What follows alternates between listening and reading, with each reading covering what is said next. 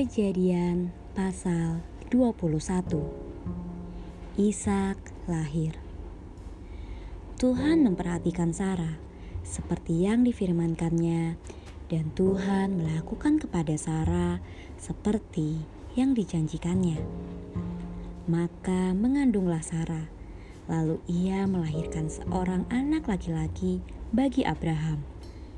Dalam masa tuanya, pada waktu yang telah ditetapkan sesuai dengan firman Allah kepadanya.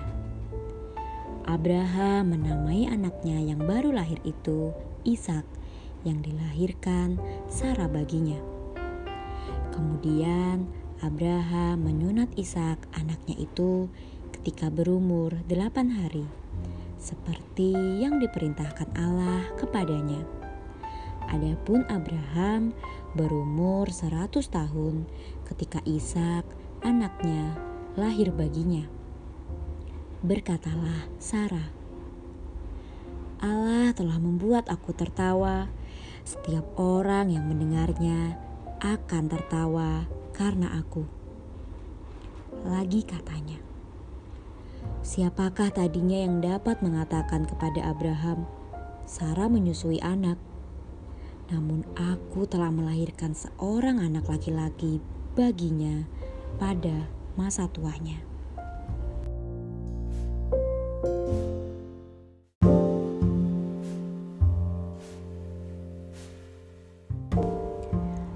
Abraham mengusir Hagar dan Ismail. Bertambah besarlah anak itu dan ia disapih.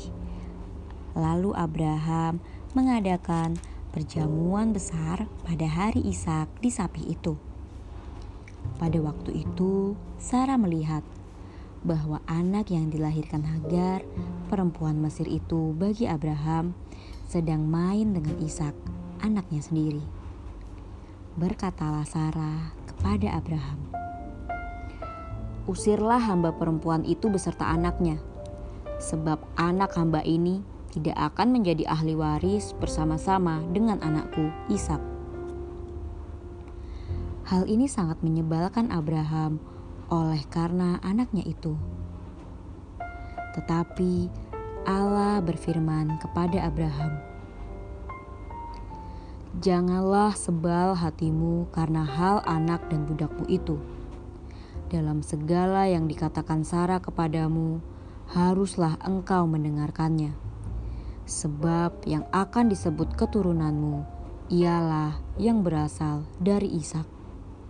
Tetapi keturunan dari hambamu itu juga akan kubuat menjadi suatu bangsa karena ia pun anakmu. Keesokan harinya, pagi-pagi, Abraham mengambil roti serta sekirbat air dan memberikannya kepada Hagar. Ia meletakkan itu beserta anaknya di atas bahu Hagar. Kemudian disuruhnyalah perempuan itu pergi. Maka pergilah Hagar dan mengembara di padang gurun Bersheba. Ketika air yang dikirbat itu habis, dibuangnyalah anak itu ke bawah semak-semak, dan ia duduk agak jauh. Kira-kira sepemanah jauhnya, sebab katanya, tidak tahan aku melihat anak itu mati. Sedang ia duduk di situ, menangislah ia dengan suara nyaring. Allah mendengar suara anak itu. Lalu malaikat Allah berseru dari langit kepada Hagar. Katanya kepadanya, "Apakah yang engkau susahkan, Hagar? Janganlah takut." Sebab Allah telah mendengar suara anak itu dari tempat ia terbaring.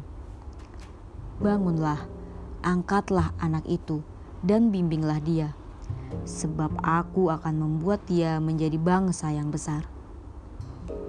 Lalu Allah membuka mata Hagar, sehingga ia melihat sebuah sumur.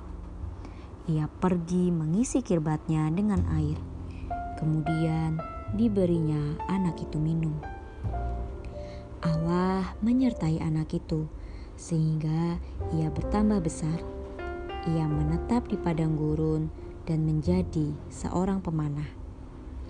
Maka tinggallah ia di padang gurun Paran dan ibunya mengambil seorang istri baginya dari tanah Mesir.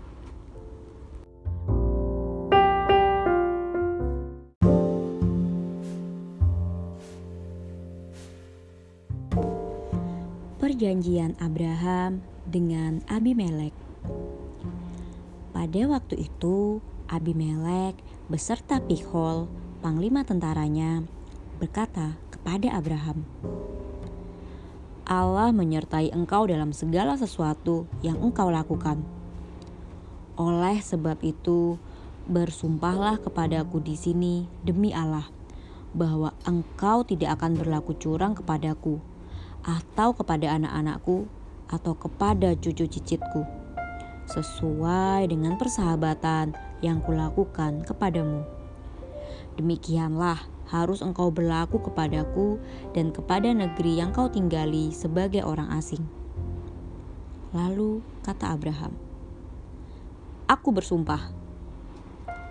Tetapi Abraham menyesali Abimelek tentang sebuah sumur yang telah dirampas oleh hamba-hamba Abimelek.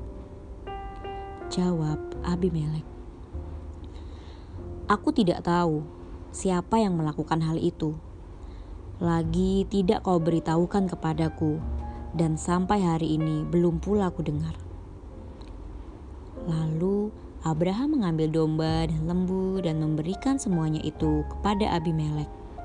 Kemudian kedua orang itu mengadakan perjanjian. Tetapi Abraham memisahkan tujuh anak domba betina dari domba-domba itu.